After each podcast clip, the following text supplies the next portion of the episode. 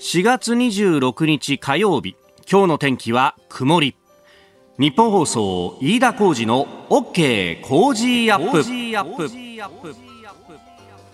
朝6時を過ぎました。おはようございます。ニッポン放送アナウンサーの飯田浩司です。おはようございます。ニッポン放送アナウンサーの新行市佳です。ニッポン放送飯田浩司の OK Cozy up。この後8時まで生放送です、えー、今日はお天気曇りということでありますけれども朝方ね、えー、我々、えー、出勤してくるのがまあ大体3時台の終わりから4時台ぐらいかなちょっとずつちょっとずつ明るくなってきていて、はい、でなんか空の様子も見えるようになってきているんですけど、まあ、そうするとこう都心に近づいてくるとビル群が見えてくるんですけど今日はなんかそのてっぺんの方が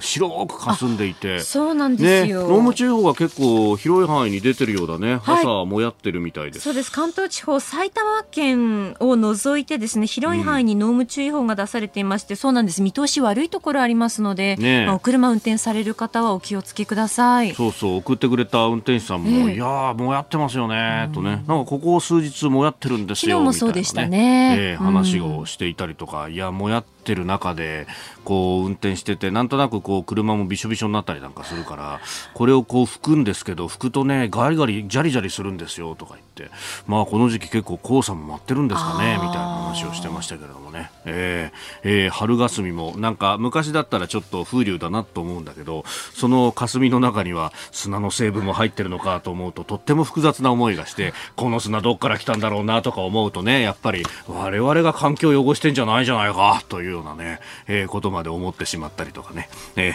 まあ朝からもうちょっと穏やかな気持ちで行った方がいいかもしれませんが、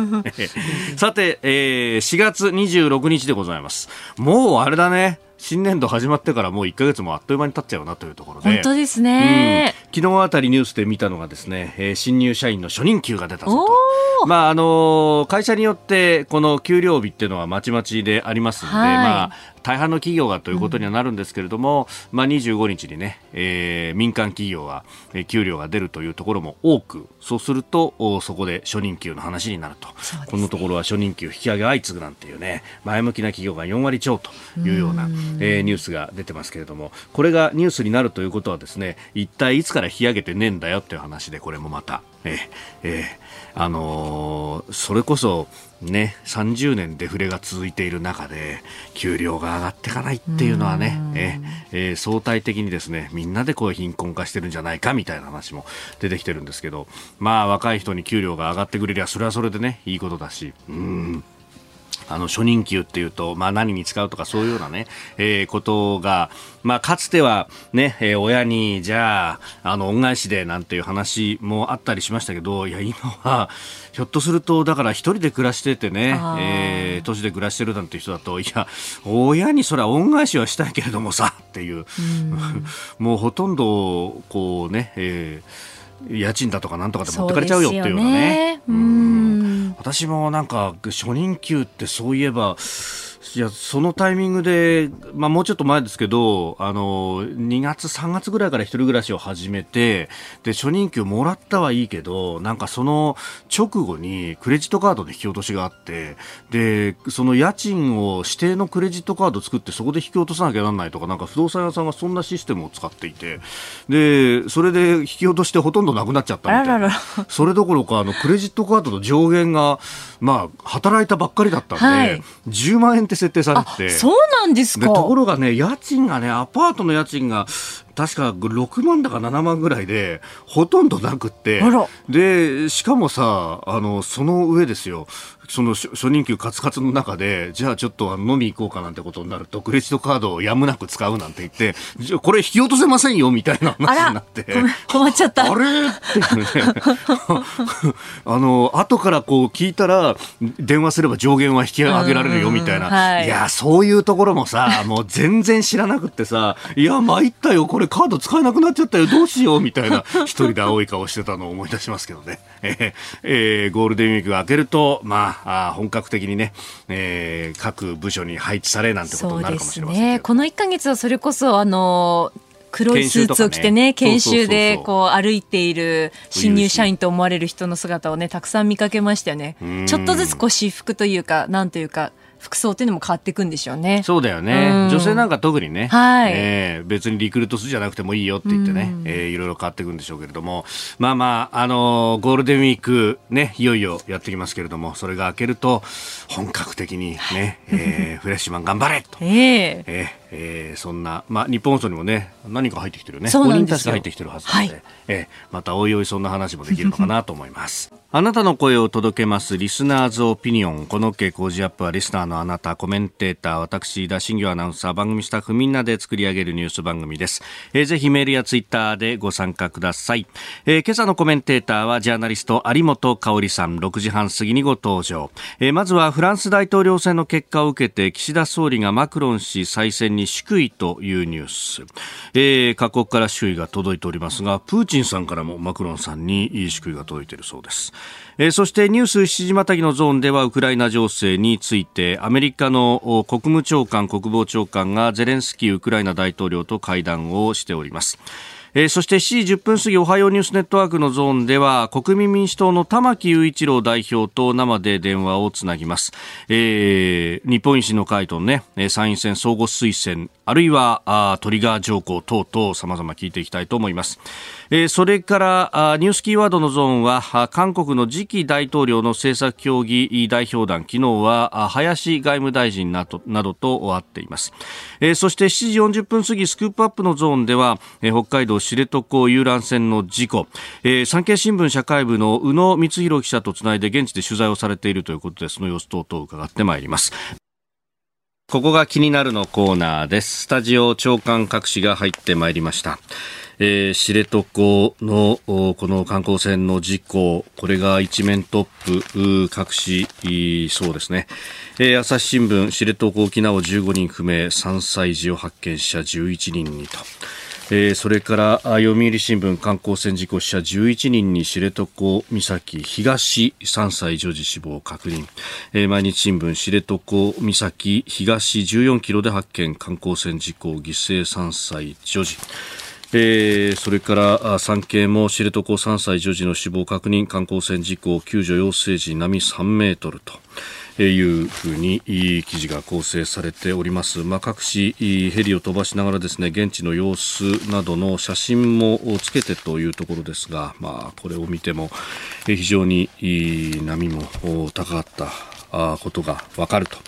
うんいうところであります、えー、メールやツイッターもねたくさんいただいておりますがあラジオネーム川越市の時野翔二郎さん60歳ドライバーの方、えー、この事故のニュースを聞いた時思い浮かべたのは軽井沢でのスキーバス事故でした、えー、確かバス会社は慣れ慣れていない運転手を乗務させ運行もかなりハードな勤務だったと思いました、えー、行政側がこの事故をきっかけにバス会社の勤務内容を見直し始めましたが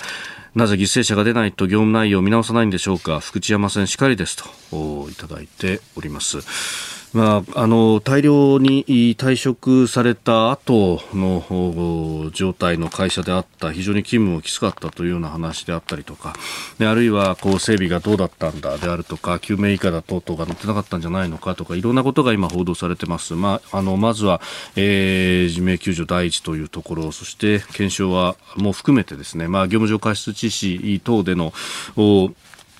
捜索というものも、えー、視野に入っているという報道もあります。まあ、まずは市直の手によっての解明ということになろうかと。思うところであります。えー、後ほどですね、まあ、これに関して7時40分過ぎのゾーンで、えー、現地で取材をしてます産経新聞社会部の記者の方ともつないでですね、え、その最新情報もお伝えしていければと思っております。えー、そしてこのね、あの今読みました時野翔二郎さんの命令にもありましたけれども JR 福知山線の事故。えー、あれからもう17年が経つんだというところであります、えー、快速電車が脱線し乗客106人と運転士が死亡し乗客562人が負傷した、えー、JR 宝塚線、えー、福知山線の脱線事故、えー、昨日25日発生から17年を迎えたということであります、えー、現場では3年ぶりに追悼慰霊式と一般献花がありまして、えー、ご遺族の方々亡き人への思いを新たにしたと。いうところであります。まあ、ここ2年はコロナの影響で、えー、そうしたですね、慰霊式も、えー、行えなかったというところですけれども、まあ、これ、あの、社会面でですね、えー、大きく取り上げている新聞も、毎日や朝日はかなり大きくね、えー、私服を割いております。で、その中で、あの今後の、まあ、課題というところで、えー、朝日新聞が、えー、書いてますが、記憶と教訓残すには、JR 宝塚線脱線事故17年、えー、JR 西の車両保存問われるあり方ということで、これ、あの、事故車両は、えー、当然これだけの事故でありますので、えー、検察がですね、捜査の証拠品として、えー、預かっておりました。で、これが2011年に、えー、JR 西に返還をされたということなんですが、えー、2年後、24年の秋にですね、大阪吹田に研修施設をがあるんですが、そこの隣に保存施設を建てるというところで、で、えー、そこで残していくんであると。えいうことであります。で、あのー、ここにですね、まあ、社員研修に使うほか、希望するご遺族、負傷者らに公開するが、あそれ以外の人に公開するかどうか検討課題だというふうに、えー、しているということであります。えー、この交通に関する事故、そして、えー、そのまあ、あの教訓をどう残すのかというところでありますが、まあ、やはりこういったものの存在というものの語りかける力というものの強さというのは、まあ、あのこの記事の中でもね引いてありますけれどもあの1985年の日光ジャンボ機墜落事故その機体であるとかが羽田の、ね、空港の本当にすぐそこにあります日光の研修施設、えー、安全啓発センターというところに展示がしてあってそして、まあ、ここも基本的には社員研修というところなんですがまさにこの JR 西日本の新入社員などども、えー、コロナの前はですね、私聞いたのは、受け入れて、えー、そして研修をしているんだと。で、これはあの、交通というもの、公共交通というものが持つその責任、えー、たたくさんの人の命をまさに預かって、いるというところをきちっと、教育をしていくという部分で、まあ、これを全く知らない世代の人たち、まあ、あの、日光の方々にコロナ前に私も取材しに行ってね、えー、そして、まあ、それこそ新人だとかの研修だということで、えー、新庄アナウンサーも含めて、ね、一緒に行ったこともありましたね。はい、で、ね、やっぱりもう日光の中でも30年以上前の出来事であるということになると、えー、知らない人、リアルタイムで、えー、その事故というものをこう経験したことのない人が、まあ、ほぼ大半だというところでどう記憶を継承するのかということが言われていましたけれども、やはりその中で、もちろん、あの、ご遺族の方々には、あの、これ見たくないっていうような、えー、方もいらっしゃる、そういう方々と対話をしながらですね、で、えー、まずは、社内での、この記憶の継承というところでやっていくというのは、まあ、あのありようとしてはあるんだろうなというふうに思います。実はあの JR 東もこれはこれも一般公開はしてないんですけれどもあの羽越線で特急が突風で、えー、飛ばされてしまって、えー、乗客が亡くなったという事故であるとかあるいはあの死者は出ませんでしたがあ中越地震で、えー、脱線した車両であるとかを展示して、えー、その安全の大切さというものをこう継承するということは、まあ、各社行っているというところであります。まあ、あの亡くなられた方のねえー、異例ということとともに、そして、まあ、鉄道会社も含めてですね、これあのコロナもあって経営が非常に厳しいというところがあるんですが、その中で安全に対して、えー、ここをおろそかにするということは全くあってはならないということも含めてですね、思いを新たにする日でもあったし、そして、えー、知床のこの事故というのを見ると、うんえー、そこの部分の大切さであったりとか、あるいは行政がどう絡むのかというのは、これはもう永遠の課題としてずっと議論してしていかなければいけないことなんだろうとこういうふうにも改めて思ったところであります。ここが気になるプラス。この時間からコメンテーターの方々ご登場です。えー、今朝はジャーナリスト有本香里さんです。おはようございます。おはようございます。おはようございます。よろしくお願いします。有本さん、先週も有楽町近辺に来られていた。そうそう。ね、あ、そうでした。はい。夕刊富士のシンポジウム、えー、夕刊富士が主催して、毎年この時期にやっておりまして、はい、まあ4回目ですね。私も、ほぼ回出席っていうか、まあ、毎回ほぼ同じメンバーなんですけど、ただ、あの、去年から安倍元総理が、はい、えー、一緒に登壇をされるようになって、て、で今年はですね、はい、あの川野勝利元東幕僚長もご一緒したので、実はねそれで結構白熱したんですよ。予定調和じゃなく。なるほど。うん、確かに、あの、夕刊富士私も関わりあるんで、その段取りをされてた、えー、政治部長のね、えー、あの、あのさんにちょっとお聞いたら、うん、いや、もう段取りよりも何よりも、こう、うん、現場の熱でした、みたいな おっしゃってらっしゃいましたまだね、オンラインで聞けるんですよね。ああ、そうですよね。視聴できるんですよね。えー、うん。まあ、あの、この国をどう守るというあたり、非常に白熱したという、ね、そうですね。で、それとやっぱりウクライナのね、状況がありましたんでね。はい、やっぱりそれを見て、えー、えー、日本はどうなんだという話。それから、あの、まあ、安倍元総理ももう総理をお辞めになってから少し時間も経ちましたしね。はい、それは川野さんも一緒なので、かなり自由奔放にお話になっていましたね。でもやっぱりこうね、うん、中枢の第一線でやってらっしゃった方々、ええ、あそうだったのかっていうのは私も今回初めて知ったっていうことはいくつかありましたね。うん。まあ本当ね2017年とか朝鮮半島非常に緊迫した時期でもあったし、うん、そうです。一番ね。えー、それで川野さんはですから任期を異例に長く延長してねあのお勤めになりましたからね。確か定年2度延長してます、ね、そうです。はい。4年ぐらい倒幕長をねやられましたからねですからあの安倍総理もいや、はい、川野さんここまで自由奔放に話をされるとはこれ現役の時だったら倒 幕長更迭しなきゃいけなかったかもしれない発言ですよなんておっしゃってましたけどやっぱりあの自衛隊のね、はいこう苦悩ってあるわけですよね。まあそこを本当にこう忌憚なくお話になってたと思います。まあね、あの詳しくはウェブの方でご覧いただければというふうに思いますし、はい、またね一部記事になってたりなんかもねしました。ね、はい。さあそして、えー、この気になるプラスのところではまあフランスの大統領選についてでありますが、マクロンさんが再選ということになりました。これ、白くさん以来だという話ですそうですね。うん、えーただあの今回は、えー、前回もこの同じ2人で、はい。えー、争ったわけですよね大統領の座をね。でも、まあ、ルペン候補がかなり追い上げましたよね、えー、前回よりもさらに。でまあ分かりませんけれどもねあのこれもしウクライナ情勢つまり、うん、ロシアがウクライナにしを侵略するという事態がなければ、はい、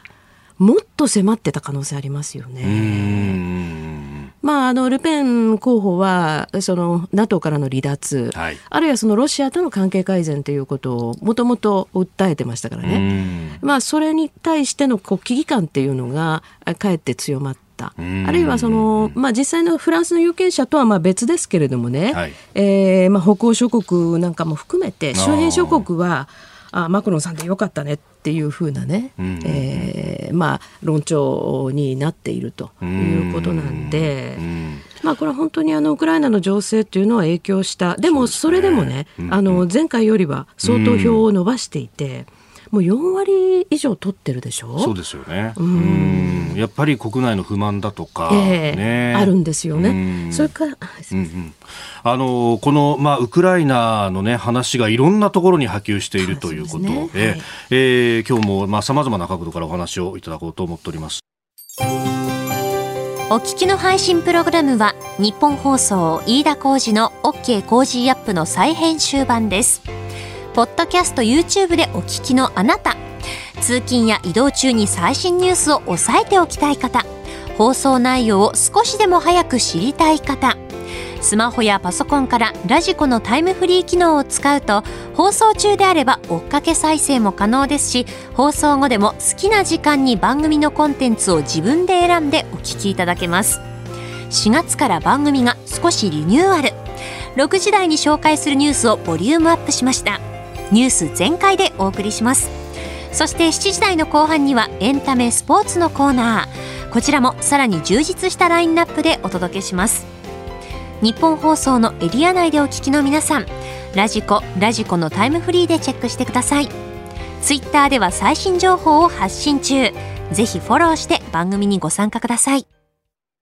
あなたと一緒にニュースを考える飯田浩二の OK 工事アップ。この時間から7時をまたいでコメンテーターの方々とニュースを掘り下げてまいります。えー、今朝はジャーナリスト有本香里さんです。引き続きよろしくお願いします。よろしくお願いします。ますえー、まず株と為替の動きをお伝えしておきます。ニューヨーク株式市場ダウ平均株価25日ですが、えー、週末、先週末と比べて238ドル6セント高い3万4千飛び49ドル46セントで取引を終えております。。えー、ハイテク銘柄中心ナスダック総合指数は165.56ポイント上がって1万3000飛び飛び4.85でした。えー、一方、円相場1ドル128円10銭付近で取引されております。えー、相場が空いたところは下げる場面があったそうなんですけれども、その後、まあ、割安感でハイテク銘柄等々 IT 関連が買われたということであります。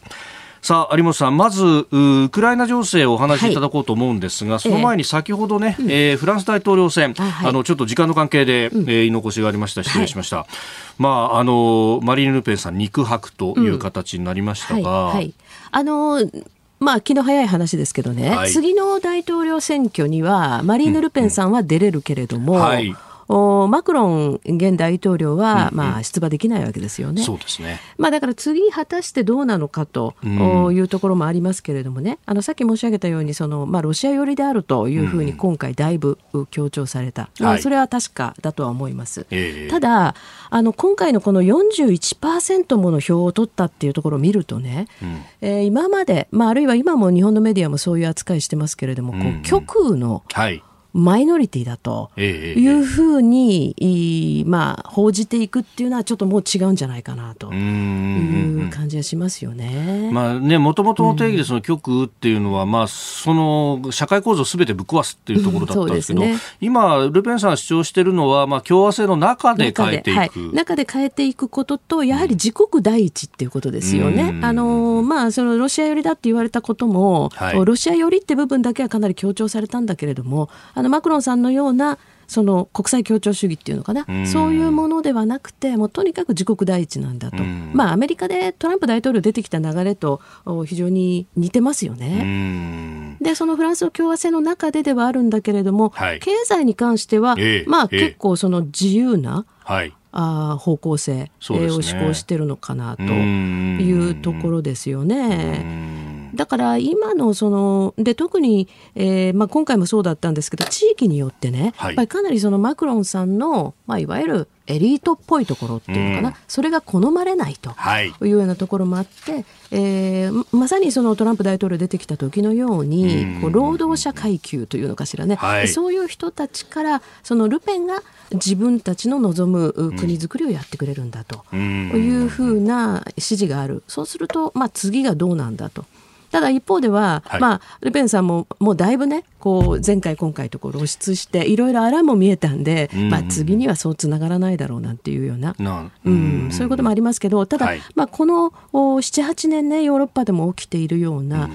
今まで従来のそのヨーロッパが目指してきた、えー、例えば EU とかですね、そういうものに象徴されるこの協調主義っていうものに対する会議、これは依然として強いですよね。うん、これで、あの、ロシアへの制裁に、はい、まあ、あの、反対をしてましたけれども、それも結局その返り血の部分が、そうですね、あんたらエリートは大したことないかもしれないけど、自分たちはね、生活に直結するよっていう世界ですよね。うん、でもそう考えると、やっぱりこの経済政策の部分、うん、まあね、で、自国優先っていうふうになっていくっていうのは、これね、あの、まあ、ある意味、当然の帰結みたいなところは、まあ、それはそうなんですよね。まあこの傾向っていうのは日本でも今後強くなっていくだろうっていう感じはしますけどね。だからこれね、今あのエネルギー価格が上昇してとかいろいろ言われてる中で、はい、これちゃんと経済政策やんないと。まあ、全く一言じゃないよねっていう話ですよね。そう思いますね。はい。それと、あのまあ、ヨーロッパの場合ね、はい、まあ、従来から言われてましたけれども、その EU 主導であるという部分ですね、はい、でこれに関して、やっぱりフランスもね、確かにフランスっていうのはその、ヨーロッパにおけるリベラルの象徴みたいなところもあるけれど、でも EU っていうのはもっとそのなんていうかな、はい、えー、無国籍的なあリベラル性をを持ってるじゃないですか、これに対してやっぱりフランスの庶民は相当反発してるという声は聞きますよね。あまあ、思考として、まあ、ああいう仕組みっていうのは国境を解体していく方に行くと、えー、そうです、はい、ですからそのある種の国のね、はい、えー、個性みたいなものを奪っていくっていうところありますよね。まあ、通貨なんかが典型ですでにユーロという形で通貨試験が奪われている、ねはいえー、それはもう一緒になってますからね。うんその辺のやっぱ国境ってものがかえって、まあ、このコロナもそうですけれども、えーえー、意識されるようになってきてむしろね。それとやはりあのイギリスが EU を離脱して、はい、なんだ普通にやってるじゃないかと。大変なことになるなんて言われてたけれどもそうでもないじゃないかというところを見ての、はい、まあ、自分たちもっていうのはあるでしょうね。うそことその安全保障で、えー、まあ、やっぱりこう一国でやるよりも、うん、こうガチッと固まってやった方がいいっていうのとの、えー、まあ、ジレンマというかなんというか、ね、そうですね。だから NATO 離脱っていうのはねこれはさすがに結構、あの異論を唱える人も多いだろうというふうにむしろ思うんですよ。あの、ルペンさんの言ってることでね。はい、だけどあのまあちょっと NATO もそれこそ結構広い枠組みになっていて。えー、それをみんなね特にフランスのような大国になると、はい、かなり負う部分責任として負う部分が大きいから、うんうんうんうん、そうすると党のあの最近入ってきた小国が、ただ乗りしてるじゃないかっていうそうそうそんな感覚はあるんでしょうね。だから自分たちが負うものが大きいけれどもじゃあフランスにとってのメリットはそれだけ大きいのかというところだと思いますよね。それはまさにアメリカが直面したジレンマと同じで、うん、同じですよね。うんさあそんな中で、えー、ウクライナの情勢について7時またぎこちらです。アメリカの国務長官らがウクライナのゼレンスキー大統領と会談。アメリカのブリンケン国務長官とオースティン国防長官は現地24日ウクライナの首都キーウを訪れゼレンスキー大統領と会談。アメリカ大使館の再開やさらなる支援について話し合いました。ロシアによる侵略が始まってからアメリカ政府高官がウクライナを訪れたのは初めてのことです。会談後ブリンケン国務長官らは隣国ポーランドで会見を行いウクライナ侵攻についてロシアは失敗していると強調しました。ウクライナは当然、はい、必死になって戦うと、うん、そうですね。はい。あのでね一方ではこのウクライナのゼレンスキー大統領がね、はい、あの私たちの国はあその各国の首脳が悲惨なね、うん、絵とともにそのセルフィーをつまり自撮りをしに来る場所じゃないなんてことを言ったりなんかして、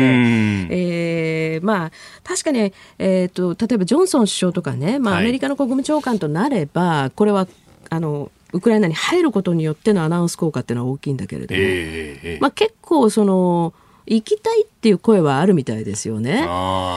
だけどちょっと待ってよっていう世界はあるんでしょう。はい、それと一方ですね、まあこれあの今のニュースとちょっと離れますけれども、うん、このところ日本との関係においてはい。くつか特筆すべき事柄がありました。はい、えー、一つはね、はい、あの、えー、先々週ぐらいでしたかねあの日本が2度目のね、えー、防衛装備品等の支援を決めましたね。うんうんうん、でその中にドローンが入っていたと。おそれ大事な話ですね。そうなんですよ、ね、ちょっとあの、はい、お知らせ1分挟んで、はい、えー、7時またぎという形でやりたいと思います。お日の放送、日本放送です。ウクライナに対して日本ができる支援、まあ、その第2弾の防衛装備品の、ね、支援の中にドローンがあったというお話です、はい、そうですね、まあ、これはあの攻撃用に使うドローンではないと、はい、いうことではあるんですけど、うん、でも日本が、えー、防衛装備品として支援できるもうギリギリのところを今回決断したと思うんですね。うん、あまりだから日本国内でそんなに 報道されてないんですけど。はいあのただこれはですね、えー、と安倍政権の時に、うん、えー、ずっと言われてきていたあの武器輸出三原則っていうのがありますね、はい、これを事実上撤廃したことによって、まあ、できたと。いうことだと思いますね。でおそらくその、まあ、岸防衛大臣中心に、はい、えー、あとまあ閣議決定で、えー、これを割合迅速に決めて送ったと。いうことで、まあ、日本のそのウクライナ支援というのは今回異例にねある意味熱いわけですよ。えー、でえー、国民も、まあ、かなりこぞってそのウクライナを応援しようということでね、うん、えー、寄付ももう数十億ぐらいはね集まったっていう発表ありましたよね。はい、で、まあ、それはそれでね私はそのそれを別に恩に着せる気はないけれど、うん、ただちょっともう一つ、このところ日本との関係においてちょっとざらっとしたことがあったのは、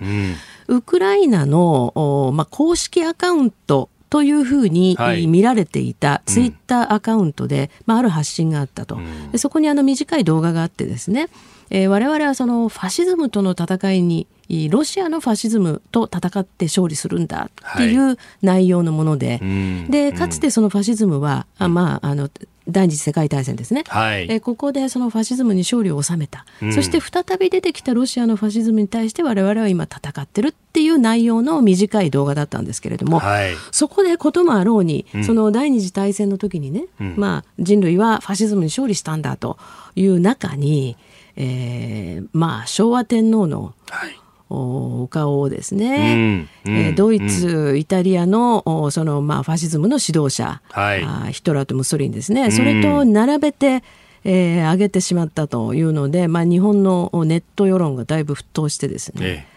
え、でこれを、まあ、あのウクライナ在日ウクライナ人あるいはその向こうに住んでらっしゃるウクライナに住んでらっしゃる日本人の方々、はい、なんかが直接抗議をして、えー、で日本政府も、えー、外交ルートを通じて抗議をして、でまあ、これを削除した、はい、それからあの、まあ、ウクライナ側からもですねあの大使もご自身のアカウントで、はい、えー、お詫びをね、えー、してるという状況なんですけれども。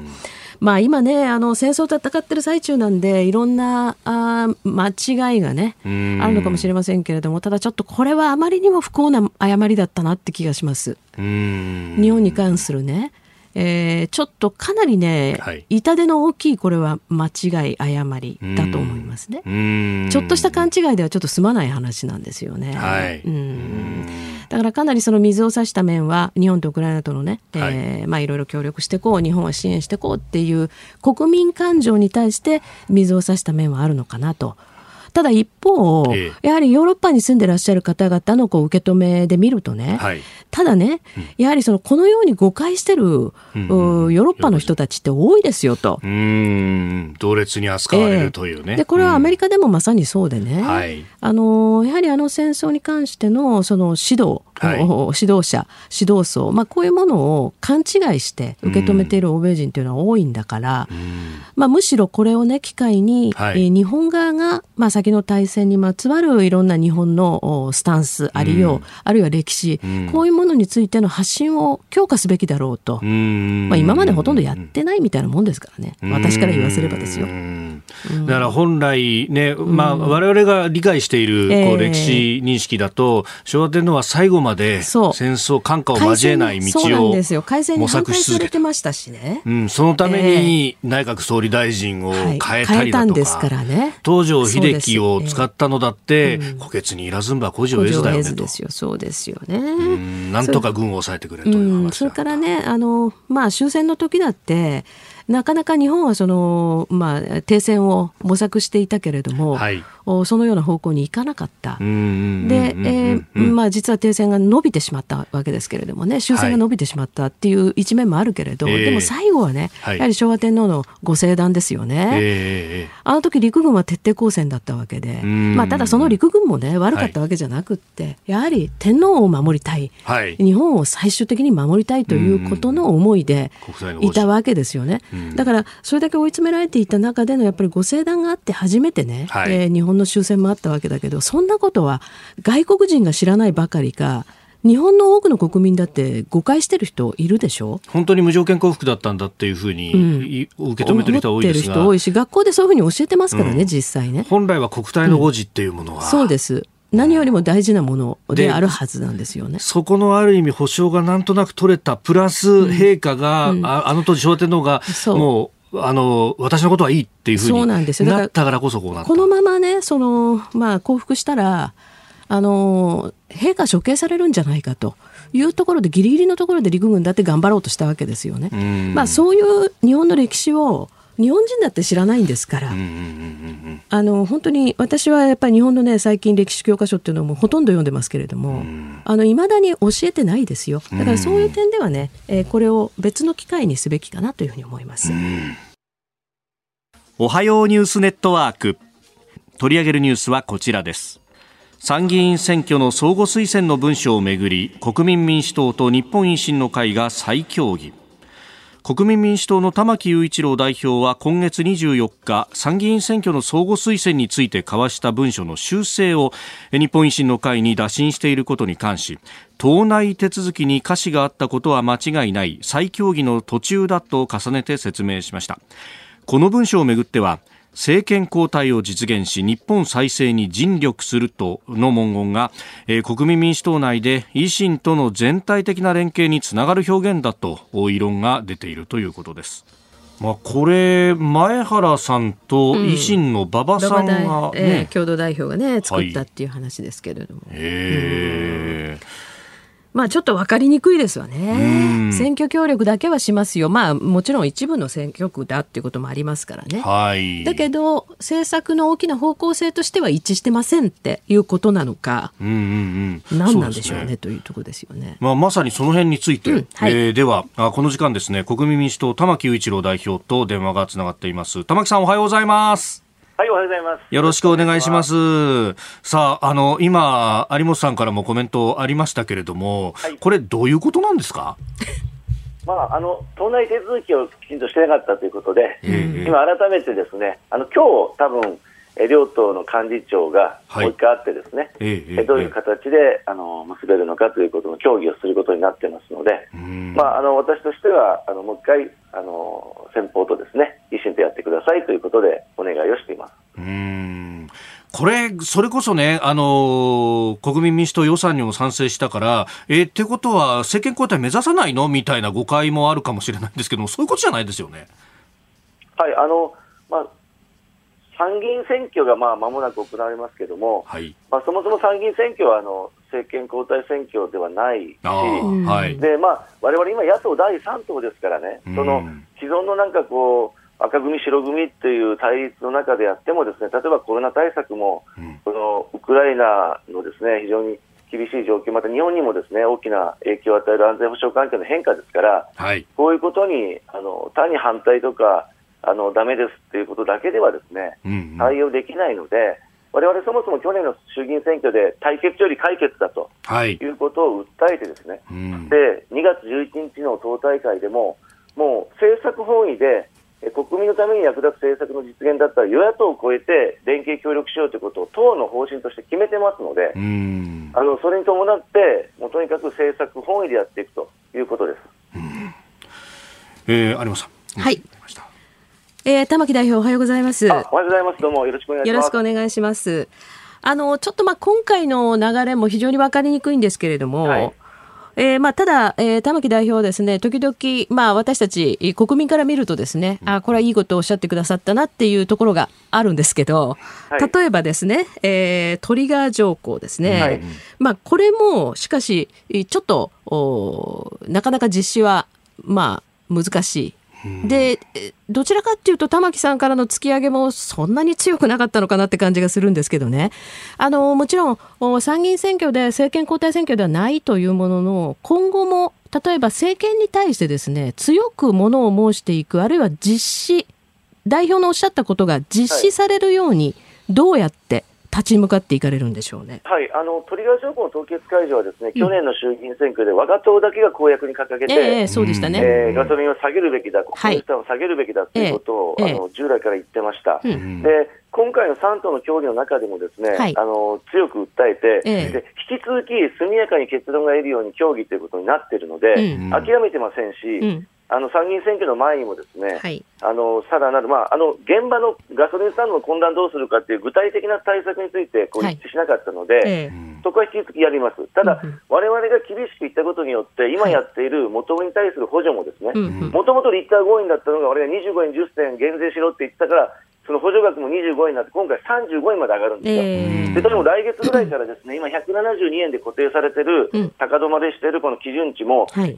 円台まで下がりますから、はい、確実に下がりますんで、うん、その意味ではガソリンの値下げっていう、実は取りながらですね、うん、引き続きトリガー条項を諦めてないってことです。うんうんうん、でこれからもですね一個一個その政策の実現のためにはやっていきますし、はい、与党にも一部協力はしますが、うん、ただ例えばね、その、はい、これ予算に賛成した後も、はい、そのあの1か月、林大臣が、ええ、駐日ウクライナ大使に会わずにほったらかしたってなった、えあ、ね、あれを厳しくしてきたのは我が党の河合議員なんですよ。だから、うん、その国益に照らしておかしいことがあれば引き続き言い続けますし、うん、国民にとって必要なことがあればですねそれは与党だろうが野党だろうが協力すると、はい、もうそれだけです。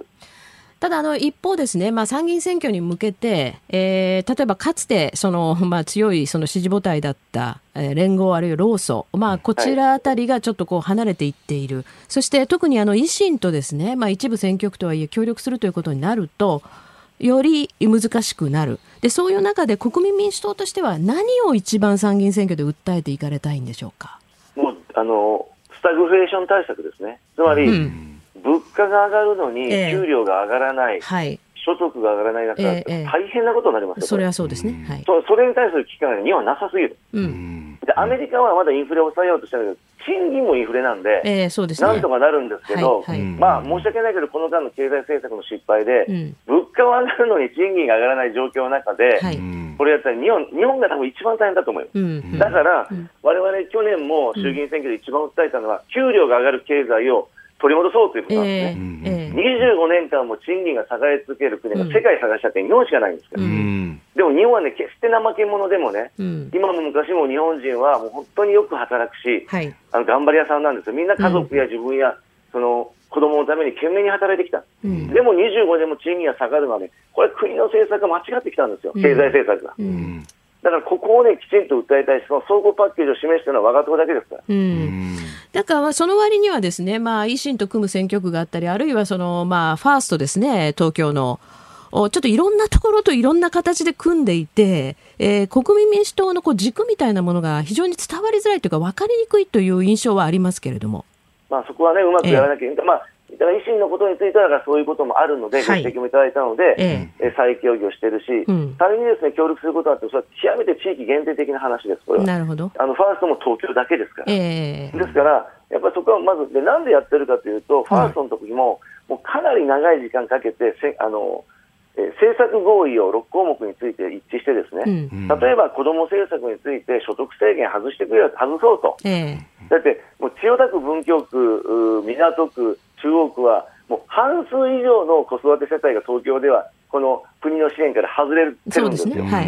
だからそういうのはやっぱりね、ちょっと改めましょうよね。とかね、うん。うん、こういうことをしっかりあの決めた上で、これを実現するためにこの選挙で力を合わせようということを言ってますから、うん、もうあくまで政策本位で与野党を超えて協力できるということはしていく、この方針を貫きたいと思います。なるほど。あの先ほどのその賃金の上がる経済ですけれども、はい、何か一つこうインパクトのあるまあ、これをやるぞと、そのために。そんな秘策ってあるんでしょうか、まあ、ここで言っちゃったら秘策じゃないんですけど。いや、まあ、もう言ってますけど、うん、やっぱりね、経済が成長しない限り賃金上がらないんですそうですね。個別のね、その、なんか介護とか福祉とか、一部の分を上げるの、あの、反対しませんよ。うん、でも、国が政策としてやるのは、底上げすることで、経済を元気にしない限りはですね、すね無理無理上げろって言ったって上がらないですよ、中小企業は。うん。うん、だから、一番ね、日本が遅れてるのは、その成長のその源がなくなったのは、科学技術とか教育にお金を使わなくなったんです、はい、もう中国は日本も今世紀に入って日本の7倍ですよ、うん、絶対値で、うん、アメリカの1.7倍とかなってます、うん、2倍ぐらいになってますから、うん、だからもうここのやっぱりやっぱ成長の源のところにお金をもっと使う、そのために我々はもう教育国債という国債発行してでもやれって言ってるんです。教育国債、うん、だってもうどっかを削ってきて回す、そのでもこれだけあと20年間、高齢者の人口が増え続ける中でね、えー、年金、医療、介護のもう支出がどんどん増えるし、防衛費だって増やさなきゃいけないし、うん。はい、でど一体どうやって科学技術や教育にお金回すんですかって、みんな知恵がないんですよ。えーだから教育国債っていうね、昔は建設国債って、それで橋や道路作ってきましたけど、はい。はい、今、高世代に残す最大の資産は人ですよ、人材ですよ。うん、だから教育国債発行してでも予算倍にしろって言ってる。なるほど。あのこれはね、ちょっと嫌な記憶なんですけど、かつて民主党時代もそんなようなプランがあったように記憶してますし、あるいはあの日本維新の会も似たようなことを言ってますね。でそれと国民民主党が考えるその教育国債、あるいはその教育に投資をしていくっていうプランの一番の違いは何なんでしょうか？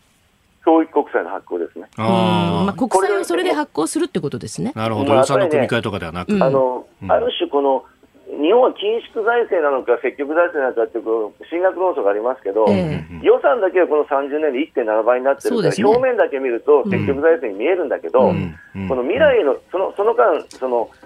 電気料介護3.3倍になってる、はい、そっちにばっかりお金を使ってだから教育科学技術と全然増えてないんで、うん、その未来への投資という観点では緊縮なんです。うん。そこにフォーカスした、はい、なるほど国債を発行する積極財政で変えるために教育国債発行しようと、はい、これうちだけが言ってます。なるほど玉木さん、朝からどうもありがとうございました。ありがとうございました。またいろいろ聞かせてください。はい、えー、国民民主党玉木雄一郎代表と電話をつなげました。続いて、教えてニュースキーワードです。韓国次期大統領政策協議代表団韓国のユン・ソギョル次期大統領が日本に派遣している政策協議代表団は昨日林外務大臣らと面会しました。代表団は韓国国会副議長のチョン・ジンソク氏を団長に7人で構成されています。昨日は外務省で林大臣と会談後森事務次官らとおよそ40分間協議その後経済産業省や防衛省を訪れ大臣と会談しました代表団は今日にも岸田総理と面会する予定です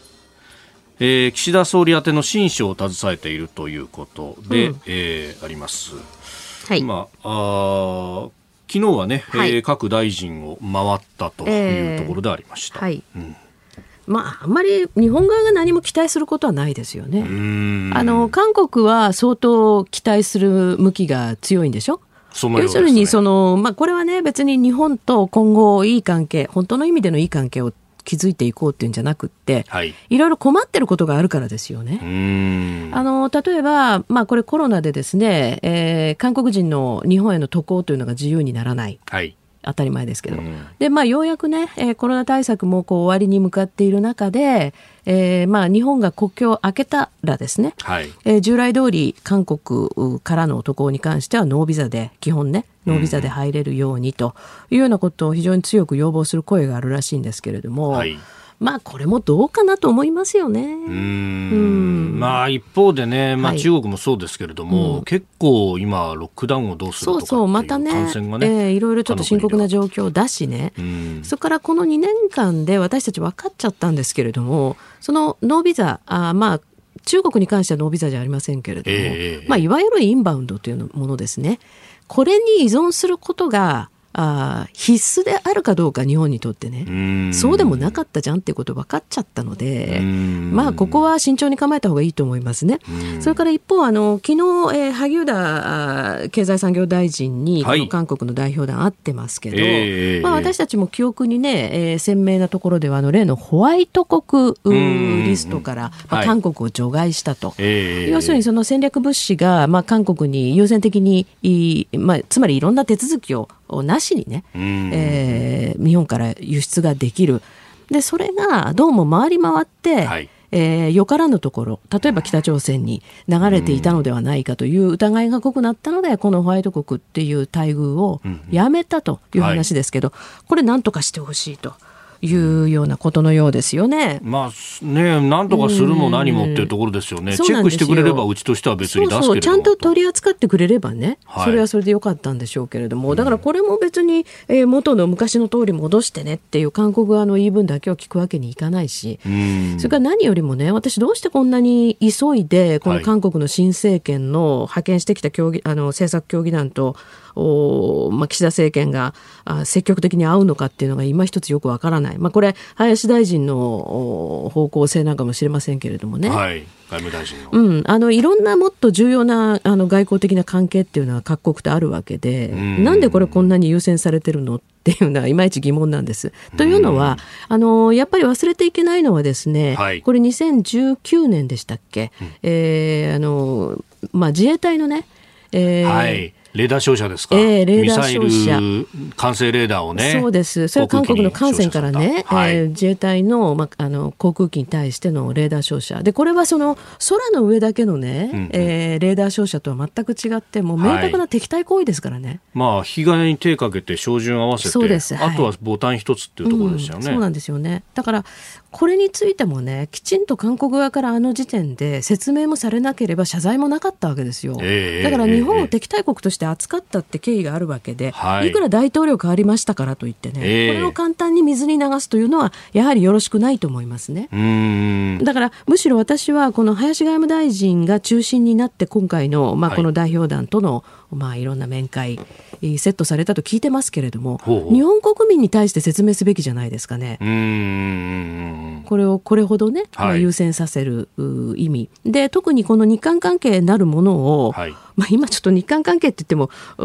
まあ、どうなんだろうと思うんだけれどもね。元通りに戻していくことによるメリットっていうのは圧倒的に韓国側には大きいわけですよ。うん。まあこれね、全部ボールは向こう側にあるというかね、そうなんですよ。レーダー商社もそうだし、ね、募集校の話もそうだしね、えー、資産の差し押さえでとか。問題もねそうなんですよね。ですから、あのー、まあ、こういう事柄について何一つ向こうが、えー、建設的な回答を寄せていないのに、なぜ日本がねまあ、割合いい顔をして、えー、会わなきゃいけないんだえー、そもそもそこら辺からして、はい、えー、多くの国民が疑問に思ってると思いますのでね、ね、むしろ私たちに日本政府が説明すべきだというふうに思いますね。うん、まあ、当時のあのレーダー照射の件というのは本当にありえないと、はい、あの当時の賭博省のまさに川野さん。そう川野さんはね。そう私のあの番組にもね、ね、来ておっしゃってましたよね、うん、それからあの旭日旗の問題もね。はい。旭日旗を掲げる、えー、まああの自衛関係を掲げて入港してくるなっていう、はい、そうです、うん、そういうこともありましたね。だから日本本当にあのまあそれこそきちんと信仰を持つ国というふうには認めてないのは向こうだったわけですから。続いてここだけニュース Scoop up です。この時間最後のニュースを Scoop up Scoop up。Scoop up。Scoop up。北海道の知床観光船事故。運航会社の捜査を検討北海道知床半島沖で観光船カズワンが浸水した事故で第一管区海上保安本部は昨日新たに発見した子供1人の死亡を確認したと発表しました。乗船者26人のうち死者11人となっております。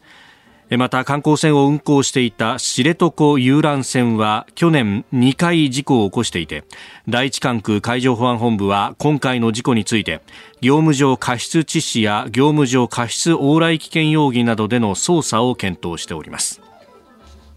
えー、この時間はですねこの事故に関して北海道の斜里町ウトロ港で取材中、えー、産経新聞社会部の宇野光弘記者と電話をつなげて現地の様子を伺っていきたいと思います。宇野さんおはようございます。おはようございます。よろしくお願いいたします。よろしくお願いします。さてあの今現状ウトロ港もう日は明けてきてますよね。もう捜索これからというところですか？あもう捜索の船はほぼできっていますね、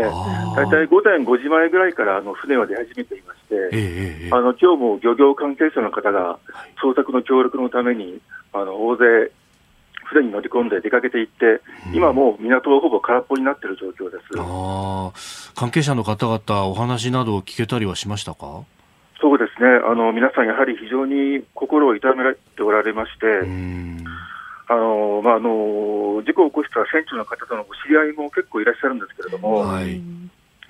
えー、例えばですね、あの事故の直前にその船長とお話をして、えー、気をつけろとあの、今日は午後から天気が悪くなる予定だからというふうに話しかけたという人もいました。でまあ、そう話しかけたら、まあ、その船長が、え？っていうふうに驚くような顔をしたというふうに、その方は言ってまして、あの観光船で、まあ、この時期、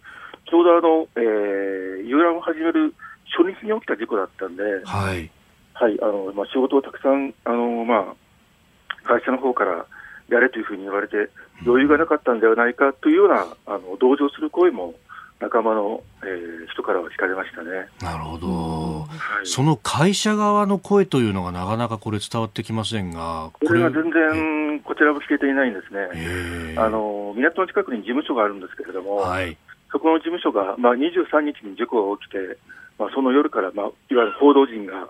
ずっとあの声を取ろうと待機してるんですが、まあ、一切報道対応しないという状況で、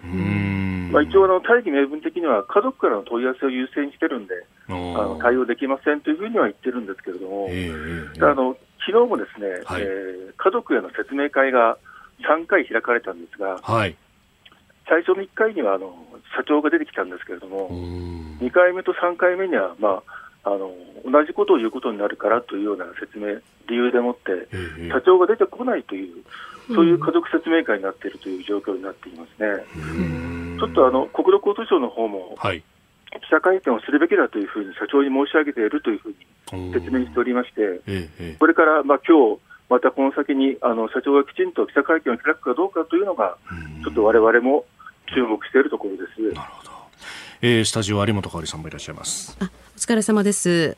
どうも、はじめまして。はいはじめまして。あの、業務上過失致死等でですね、まあ、捜査を検討していると当局がですね、はい、えーはい、まあ、そういう報道があるんですけれども、まあ、こちらに今、なんとなく聞こえてきている情報でも、あの、はい、今、えー、おっしゃっていたように、宇野さんおっしゃってたように、はい、ちょっと船を出すのには無理がある天候状態だったんではないかと、はい、これはもう、まあ、はっきりしてるような感じですか、そちらでいろいろ話聞いてると、えー、まだはっきりというふうには言えませんけれども、はい。まあ、漏れ伝えてくる伝わってくる話では、はい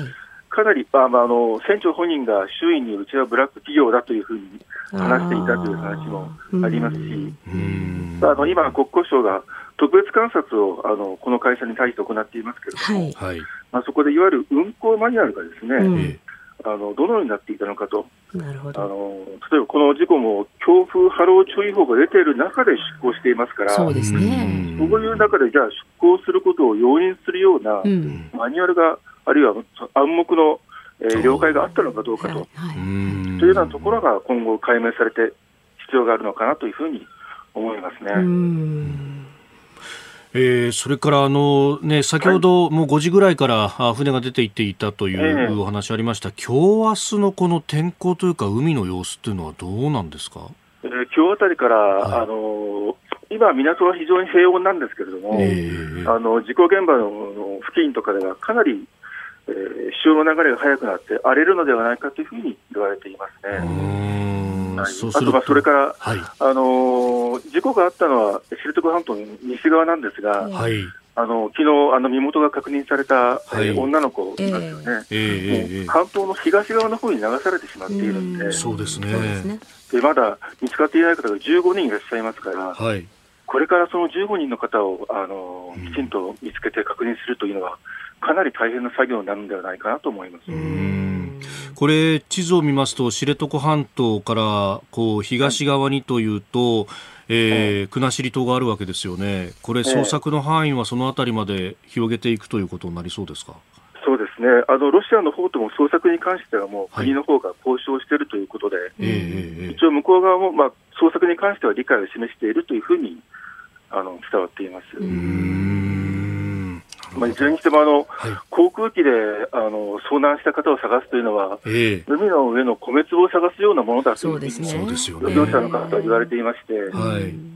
あとそれからあの現場は水深が深いところ100メートル以上のすり鉢状になるという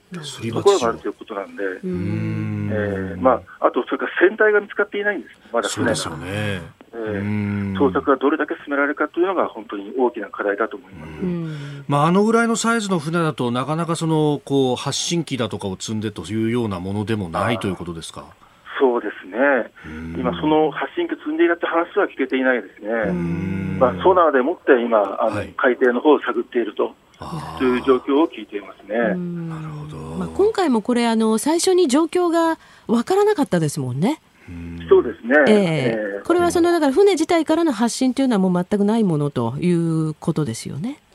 まあ、電波の発信みたいなものはないですね、あのあったのは本当に、えー、救難を求める、うん、あの浸水しているという声と、えー、30度傾いているというその訴えだけですね、うん、なるほど。いや宇野さん、本当朝早くからどうもありがとうございました。いえ、どうも。あの取材引き続き続けてください。どうもありがとうございました。どうもありがとうございました。失礼いたします。失礼します。えー、産経新聞社会部宇野光弘記者とつなぎました。まあ捜索も範囲がこう広くなってくる非常に、ね、ね、大変ですよね。まあでもこういうことでもねロシア側に国が交渉しないと捜索がなかなか満足にできないみたいな状況というのは本当にこう心が痛いですよね。それとやはりこの、はいまあ、観光船っていろんなところにありますよね。いや、本当ですよね。えー、まあ、北海道の場合は水温が低いのでね、はい、即本当に命に関わってしまうということなんですけれども、えーえー、このあたりのその、まあ、安全、えー、まあ、さっきのね、運航マニュアルの整備だとか、うんうんうん。はいこの辺の指導っていうのはどうなってたんだろうと今更思いますね。うん、まあそのあたりも解明というかね、あるいは改善も必要、ね、改善が必要かもしれませんよね。私も今まで観光船ってもう至る所で乗りましたから、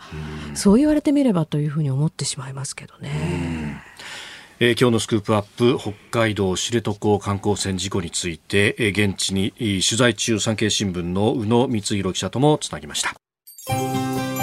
あなたと一緒に作る朝のニュース番組飯田浩司の OK コージーアップ。日本放送の放送エリア外でお聞きのあなたそして海外でお聞きのあなた。今朝もポッドキャスト YouTube でご愛聴いただきましてありがとうございました。飯田浩司の OK コージーアップ。東京有楽町日本放送で月曜日から金曜日朝6時から8時まで生放送でお送りしています。番組ホームページでは登場いただくコメンテーターのラインナップや放送内容の原稿化された記事など情報盛りだくさんです。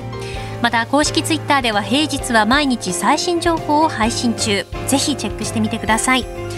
そしてもう一つ飯田浩二アナウンサーが「夕刊富士」で毎週火曜日に連載中。飯田浩二の「そこまで言うか」こちらもぜひご覧になってください。忙しい朝そして移動中ニュースを少し深く知りたい時ぜひ AM、FM、ラジコはもちろん日本放送のポッドキャスト YouTube でお楽しみください。